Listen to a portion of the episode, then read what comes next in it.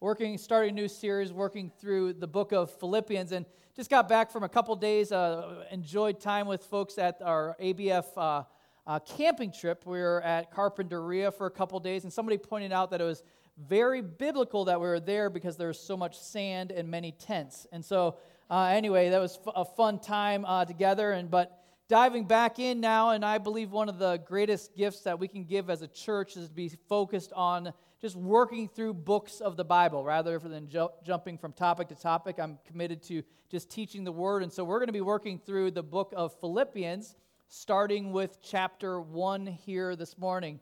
As I was thinking about the, the topic and uh, kind of uh, title for this series, Life Interrupted, I was thinking about the way that life and how God typically works through life is there's usually you're going along, kind of doing your thing, and then there's something that happens, whether it's a, a positive or a negative, might call it an interruption, that you know after it's occurred, life will never be the same.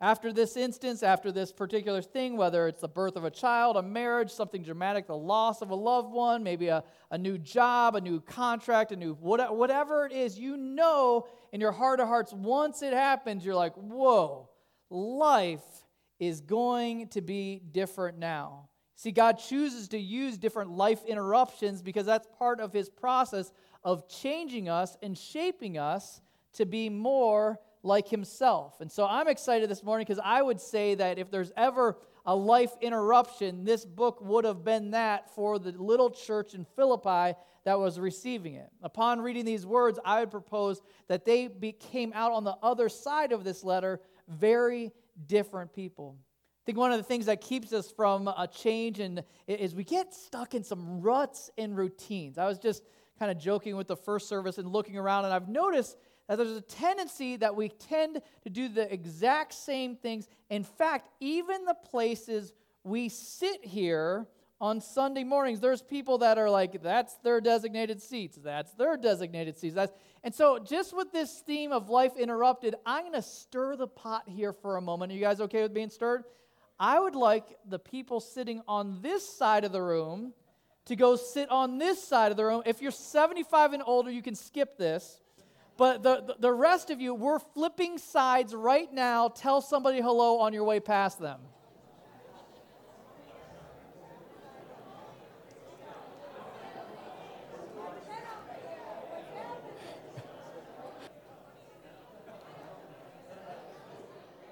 Wow, this was a bigger challenge than I thought.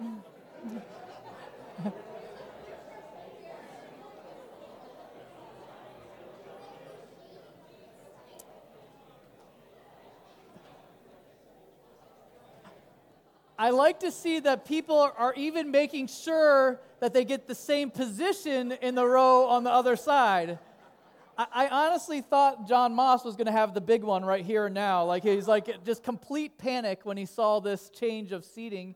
And here's the reason I do that: one, because it was fun to watch you all, but uh, but but, but two, I believe God has a plan for us through the study of this book. You think about the interruption that Paul had. We remember when he used to be named Saul and he's heading to, to Damascus to uh, exterminate Christians? He encounters God. All of a sudden, on the other side of it, he's a different person. He's a changed man, literally a new name, a new calling, a new occupation, and a new passion for Jesus Christ. And that's my prayer for us as a church that we would choose to engage with this book to such a degree that we're never the same. Anybody believe that God could do that through his word? I believe that. Let me pray towards that end as we dive in. God, thank you so much for this chance to be together in your house and even the freedom to celebrate you, to worship you already, to appropriately elevate your name. You're so awesome. You're so good and faithful to us. Now we ask that you'd speak to us through this text. Even in this opening section, I still believe you have a word for us. We invite you now to work and move. I ask that we'd be able to effectively put the, the struggles and the chaos and the drama of our lives on the shelf, and I'll ask you to speak to us directly. Pray this in the strong name of Jesus Christ. Amen. Amen. All right, are we doing okay? Are we settled? You guys okay on the other, this side? This, this is my better angle anyway. No, I'm just kidding. Uh, so we're diving in verse 1 of chapter 1 in uh, Philippians. If you don't have a Bible, there's one in a chair in front of you, and it's so much easier to go through this if we're looking at the same thing together. The first section, first couple verses, really just a setup for a little background. It says this Paul and Timothy, servants of Christ Jesus, to all the saints in Christ Jesus who are at Philippi, with the overseers and deacons, grace to you and peace from God our Father and the Lord Jesus Christ. Let me give you a little background on this. Is the, the letter is written, it was written about 27 years after Christ's ascension. So about 27 years later, Paul writes this. He mentions Timothy in the beginning there, but most likely it's just Paul speaking, but he's elevating the authority that they see with Timothy because he's about to send him to them eventually. He's writing to the uh, church, likely a small church in the city of Philippi. This was a, the, the city of Philippi, known, actually named after King Philip II, four years earlier, who was the father of Alexander the Great. It was now a Roman colony, made, mostly made up uh, of Gentiles, really a very small Jewish population there. So this was right up Paul's alley because he was what? A missionary to those were outside of the, the, the body of Christ there as he had known with the, the Jews growing up. So he's reaching out to them. Present day, you could visit still the remains today. And I, I love this. You can see a picture still of what Philippi looks like. Very beautiful area, landscape that's surrounding it, kind of a, a, a fertile area, if you will. You can find it in present day Greece. Another piece that I enjoy is the fact that we're not talking about made up cities or fiction. I mean, these are legit places you can still visit today. Paul is writing, and this is the unique thing because based on the theme of it being mostly talking about joy, he's writing from, tell me where he's at when he's writing this letter. Anybody have an idea? He's, he's literally in prison. So he, he's writing, he's penning these words to this church. This was the very first of the church plants that he ever started. Kind of a neat thing. You can actually read about this church in Philippi and its start in Acts 16. Maybe you do that in your own study this week. But one thing I thought was neat was the collection of how he had brought together the believers that made up this church. Listen to the, the start of this church. Maybe we can relate with this. One, the very first convert was a really wealthy businesswoman her name was Lydia. So that's first person that came to, came to Christ, started the church. Second person, a girl, a young girl, servant girl that was demon possessed. He, Paul casts the demon out. She comes to Christ, embrace him. Number two. Number three, Paul, after the demon interaction, he gets thrown in prison for this. It's a long story, you can read about it.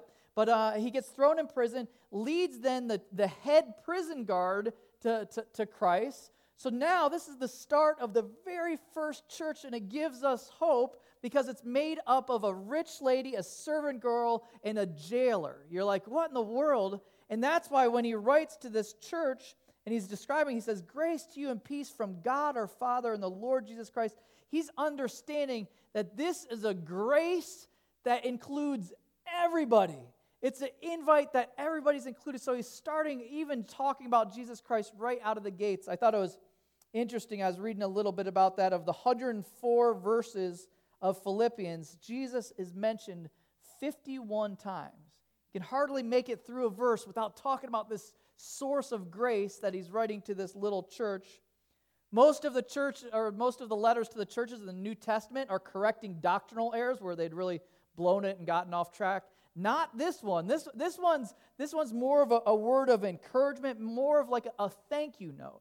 But in the same way that we start in a conversation with somebody and you find out common bonds with them, you know, when you're interacting with somebody, you find some things that you have like interests or backgrounds. And uh, in this case, he starts with writing to the church and kind of establishing some common bonds that they all have together. Let's take a look as he's writing to these saints. In uh, verse 3, it says, I thank my God in all my remembrance of you always in every prayer of mine for you, all making my prayer with joy because of your partnership in the gospel from the first day until now.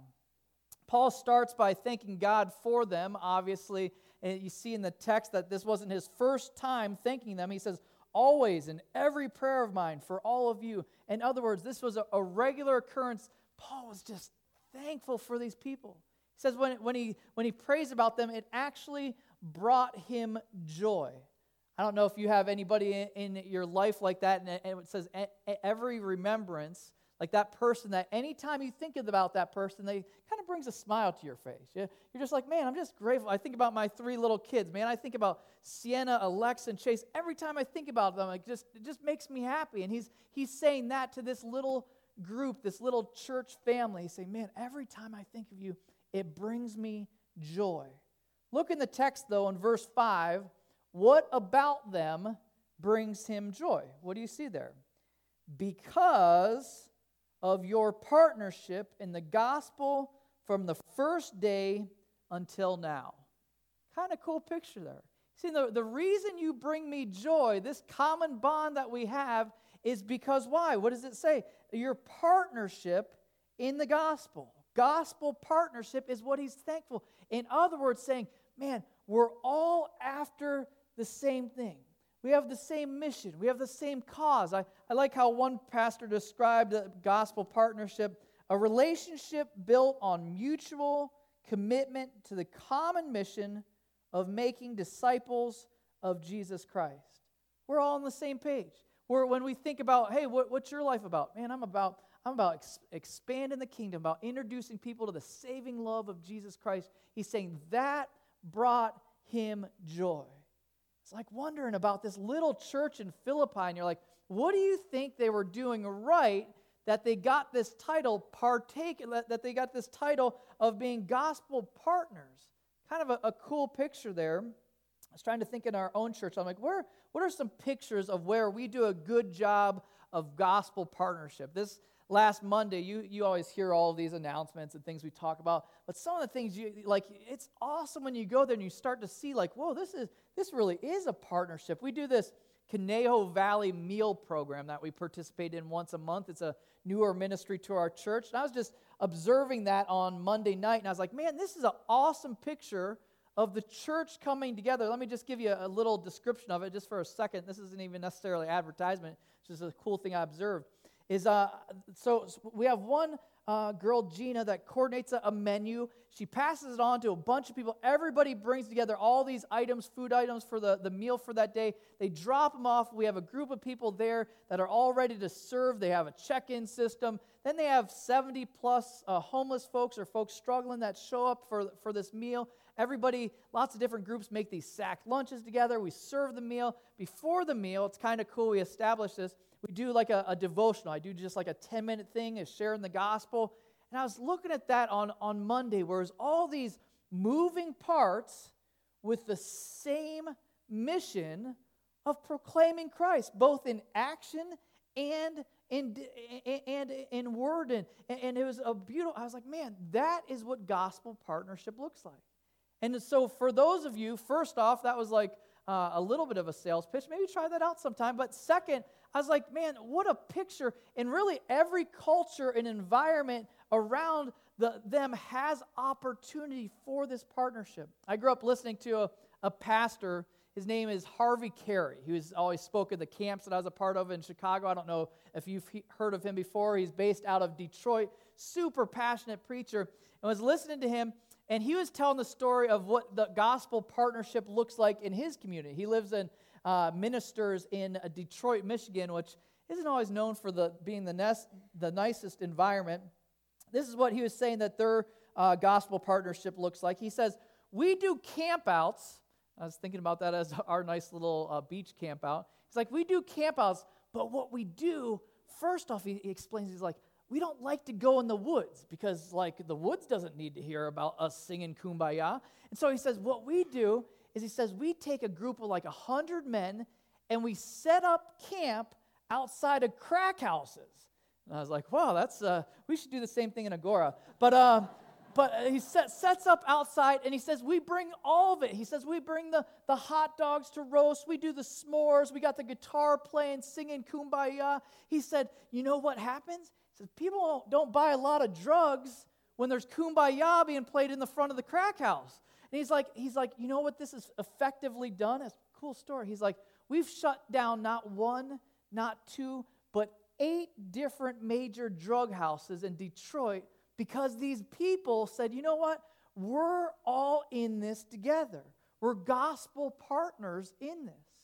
He goes on to paint this picture, and I love this illustration. He says, You know, it's kind of like, he said, if you had bought really expensive tickets to a sporting event. I don't know if anybody has been to an overpriced, spent a little bit overpriced on a ticket, and you're like, I don't know if that was worth it. I know, I know some friends that made it to the Broncos game last year, and uh, that was a big deal. But imagine if you show up to this sporting event, you get there, and you know you paid a big price.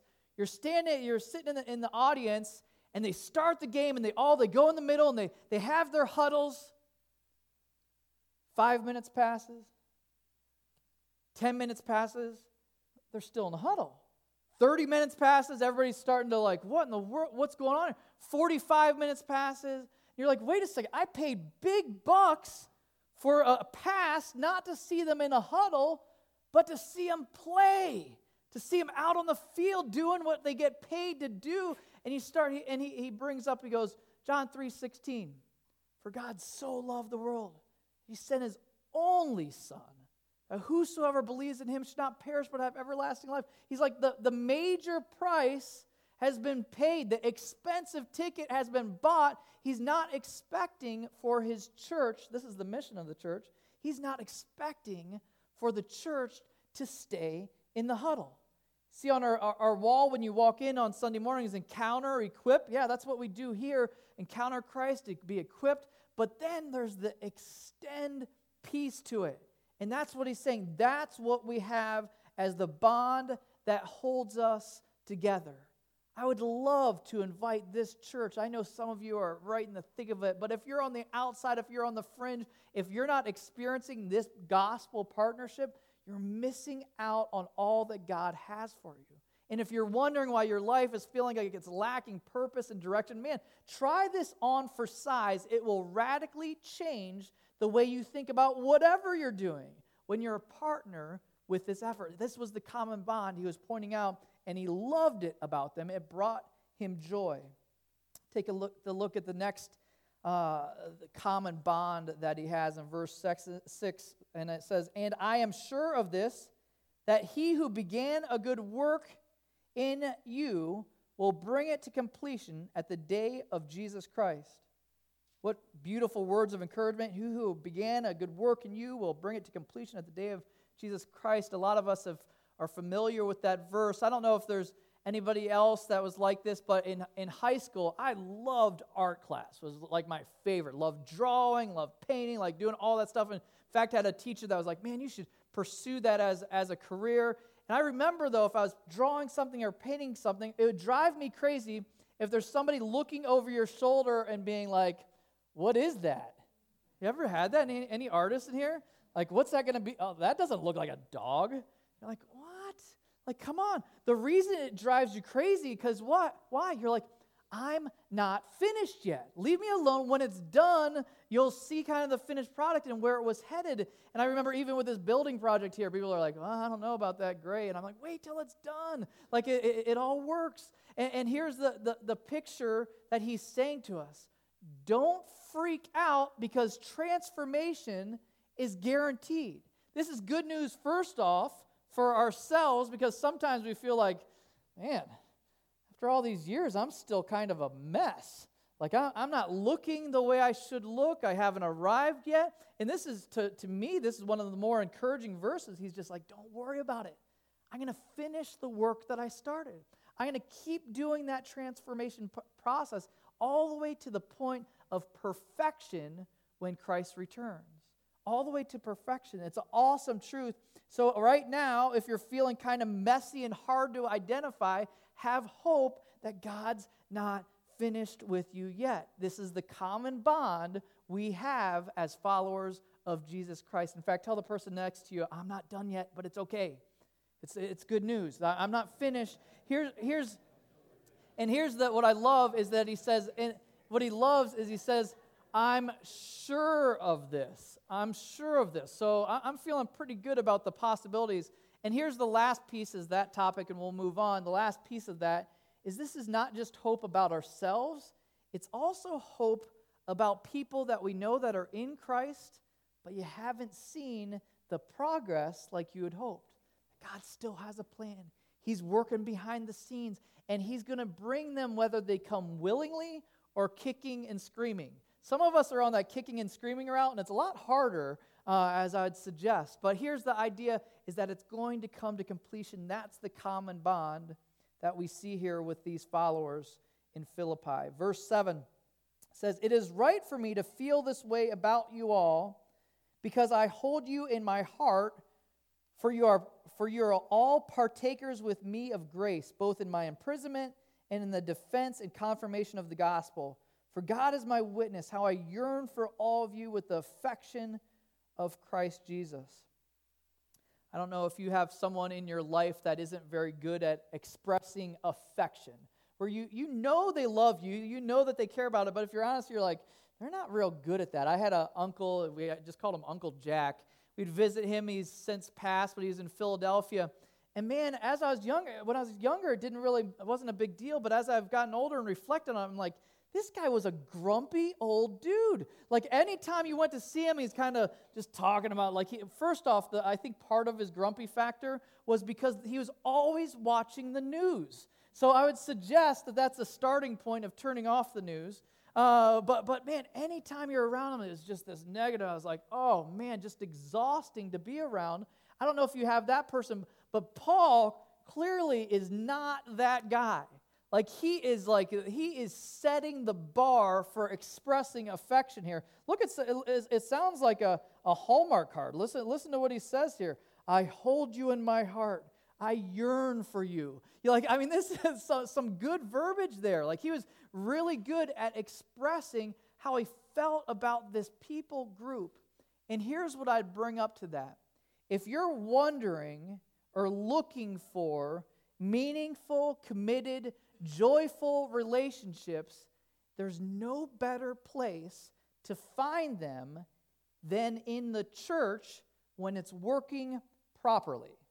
I added that little ending on there. That's an important piece there. There's no better place to find those type of intimate relationships within the body of Christ. Why? You see it right here in the text. He says because they have all of these bonds together. They have shared experience. And the thing that you notice there, he says, look at what he says. For you're all partakers with me of grace, both in my imprisonment and in the defense and confirmation of the gospel. In other words, they had been down this road together.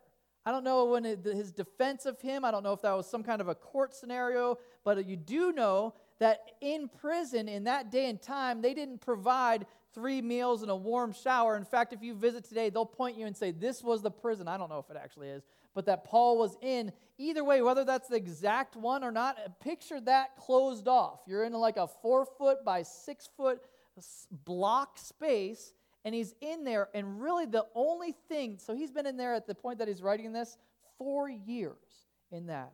Four years he's in that, in that little concrete, and he's writing about joy. And he's saying, he's like, the reason I, I think of you and the bond that we have is because we're in this together. You were there during the prison process, and most likely they're there bringing, passing the food through the whatever whole scenario that they had. Picture that. He's saying that's the bond that we have. Doesn't matter that I'm on this cold concrete, that's the bond that we have.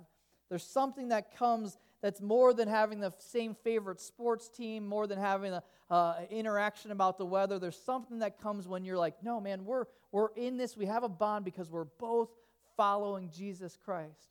We're both drinking from the same well. Look at the term that he uses there. That's the one that jumped out at me. He says, he says, For all are partakers with me of grace. They're all, and I think that's a, a, beautiful picture of the church. Sometimes people have the perspective of the church like we should have all of our act together. He's like, no, we're all drinking from the same cup. Some are taking bigger gulps than others, but we're all drinking from the same cup. I was joking about this in the first service, and then I was really convicted about it because it felt like a confession. So sometimes my family and I, because I'm such a cheapskate, the kids will all ask for a soda at the restaurant. I think to myself, I'm like, well, those are free refills at Chipotle. I'm like, you know, if we get one, we can just kind of pass it around. Anybody else do this? I know it's bad. People reminded me of that. We're changing. We're taking some baby steps uh, out of that. But, uh, but, but here, here's the point. It's it's kind of fun. We kind of take turns. We're like, hey, who gets to pick next? Oh, you're going, you're going Mr. Pibb. You're doing root beer. You're doing Sprite. You know, I know that's bad with one cup, right? But but here's the here's the picture that he has that he's saying. He's like, listen, don't think of any one of you as better than the other one, because we're all drinking of this same thing, this same cup of grace. We're all dependent on it. Take off the judgy hat, take off that because you're drinking from the cup too. You need it just like he does. She needs it just like you. You know what I mean? Like, talk about something that bonds a group together when you start to understand oh man, we're all drinking from this thing called grace together. I'd propose you're not a lot quicker to extend it when you understand that. Jesus expands our capacity to love. He says at the end of that section, with the affection of Christ Jesus. He's the source of it. And Paul's hope is that they're going to grow in it as well. That he's like, man, I, am displaying this, this affection towards you, but my hope is that you're going to abound in it also. How do I know that? Because it says it in verse 9. It says, and, is, and it is my prayer that your love may abound more and more with knowledge and all discernment so that you may approve what is excellent and so be pure and blameless for the day of Christ, filled with the fruit of righteousness that comes through Jesus Christ to the glory and praise of God. After he expresses his affection, he shares with them that he's praying for them. You see what he's praying for them? That their love may abound more and more. And if you think about it, it's appropriate that he's, pl- that he's praying for abounding love because love doesn't come natural to us.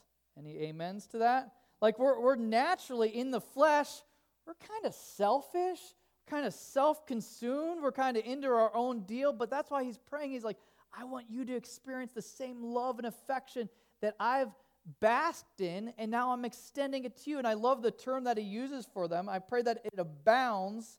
This idea of abounding is that it's literally flowing, overflowing out of you if you've had like a shaken up Coke or something before and been surprised when you open it and you're just like, ah, oh, it's all over me. I think that's the picture that God wants of the church. He wants us to be so shaken up that, man, you take the top off and we're getting all over everybody around us. I know that's kind of a gross image there, but you get the idea here. This last Sunday was kind of encouraging. I was just chatting with a, a family after the service. They were here for the first time and kind of going through a difficult season. And and uh, the, the, the lady was tearing up a little bit in conversation, and Stephanie Ross was walking by, and she noticed that, and she said, Hey, can I come over and, and just pray for you a minute? It looks like you're having a hard time.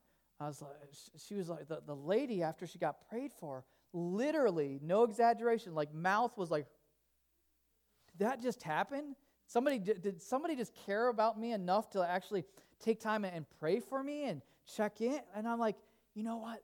That's what I think he's talking about. Love that abounds so much that people are like drawn. You know what? When we get this love thing right, people are drawn to it like a magnet. People are drawn to it like a magnet. It was, it was fun this week. Adrian got a, a, phone call in the church office. She grabbed whatever call was coming in, and we get lots of interesting calls at the church. Uh, but this call was from a guy, and he was on the East Coast, and she starts talking to him a little bit. And he's like, You know, I was just wondering uh, if you wouldn't mind uh, praying for me. And she's like, she's like, she's just kind of reflecting on this. I, I know our church has been growing, but like the East Coast is coming to us for prayer now. And, and he tells a little bit more of his story, and he says, I've been there a few times, and I knew I could call and be prayed for, even though he's on the other side of the country. I was like, what a testimony to what God's doing in and through the people here that you can be on the opposite side of our country and be like, you know, I'm going through a hard time. I could use some prayer. I know what I'm going to call. I'm going to call Agora Bible Fellowship. They'll pray for me. It's like, man, that's my heart is for us as a church. The same prayer that, that Paul is praying for them, that ABF would grow in our love for each other and for the world around us. God could do some radical things through us. He points to the reason for that. He says, so that uh, or I'm sorry, more and more, with knowledge and all discernment, so that you may approve what is excellent and so be pure and blameless for the day of Christ. He's thinking about that, that overflow. He's saying that he wants to make sure that we're blameless for the day of Christ, that we approve what is, what does it say there? Excellent. That's really a part of our job as Christ followers, kind of weeding through the, the mess of, of things that come past us, the things in our week, and assessing, being able to discern what's, hey, what's excellent? What should get my attention? What should get my affection? What should, what should get uh, my time? Those, those assessments, he's saying, because we're wanting on the end of this, upon his return, to be seen as righteous. So there's a minimal amount of remaining change needed. Man, uh, my hope and my prayer for us as a church is Christ's return is just like, man, there's some little tweaks we need to do, but not major overhauls. Like all the major overhaul got taken care of in their 30, 40, 80 years, whatever it is, 100 years here on earth. That's already taken care of. I want, love for us, and I think this is what he's pointing at, for there to be as little remaining change necessary as possible. Like, man, we're, we're, we're not perfect, but we're getting there. We've made some major strides, and that's what he's pointing to at the end here filled with the fruit of righteousness that comes through who? Jesus Christ, to the glory and praise of God. These are the common bonds as he's starting this conversation that, that, that likely interrupted their life in a drastic way. He's pointing out, uh, building up that initial just out of the gates. These are some bonds we have. We're, we're partners in the gospel, we're all partakers of grace, we're abounding in love. All of these things were his desire for, his, for this church, and he's writing this from a little cement cube or concrete cube. Just say, man, this is my, you bring joy to me. And I'm confident that God could do these things and expand these things in each one of us. Let's pray towards that just as we wrap up. God, thank you for this letter. Even as it's an intro to the conversation, we thank you for the bonds that we have in Jesus Christ. Relationships really aren't possible without that degree of shared mission, without that same degree of shared passion. I pray that you'd build those bonds in this church, that we're all understanding that we're drinking from the same cup of grace. We thank you for that. We praise you for your patience with us. We thank you for this encouragement that the work that you've started, you're going to bring it to completion. We're not the finished product. Don't grade us yet. Thank you for your grace, God. Thank you for your kindness. Thank you for this letter that you prompted Paul to write, God, that I believe can shake and stir us up even today. In Jesus Christ's name I pray. Amen. Amen. Amen. Well, it looks like we all made it. We survived the life interrupted. Is it okay, John? You're all right? You, you handled it all right? All right. Well, I pray you have a wonderful week. I'm excited to see how God's going to interrupt each one of our lives. Pray you have a wonderful remainder of your Sunday. God bless you.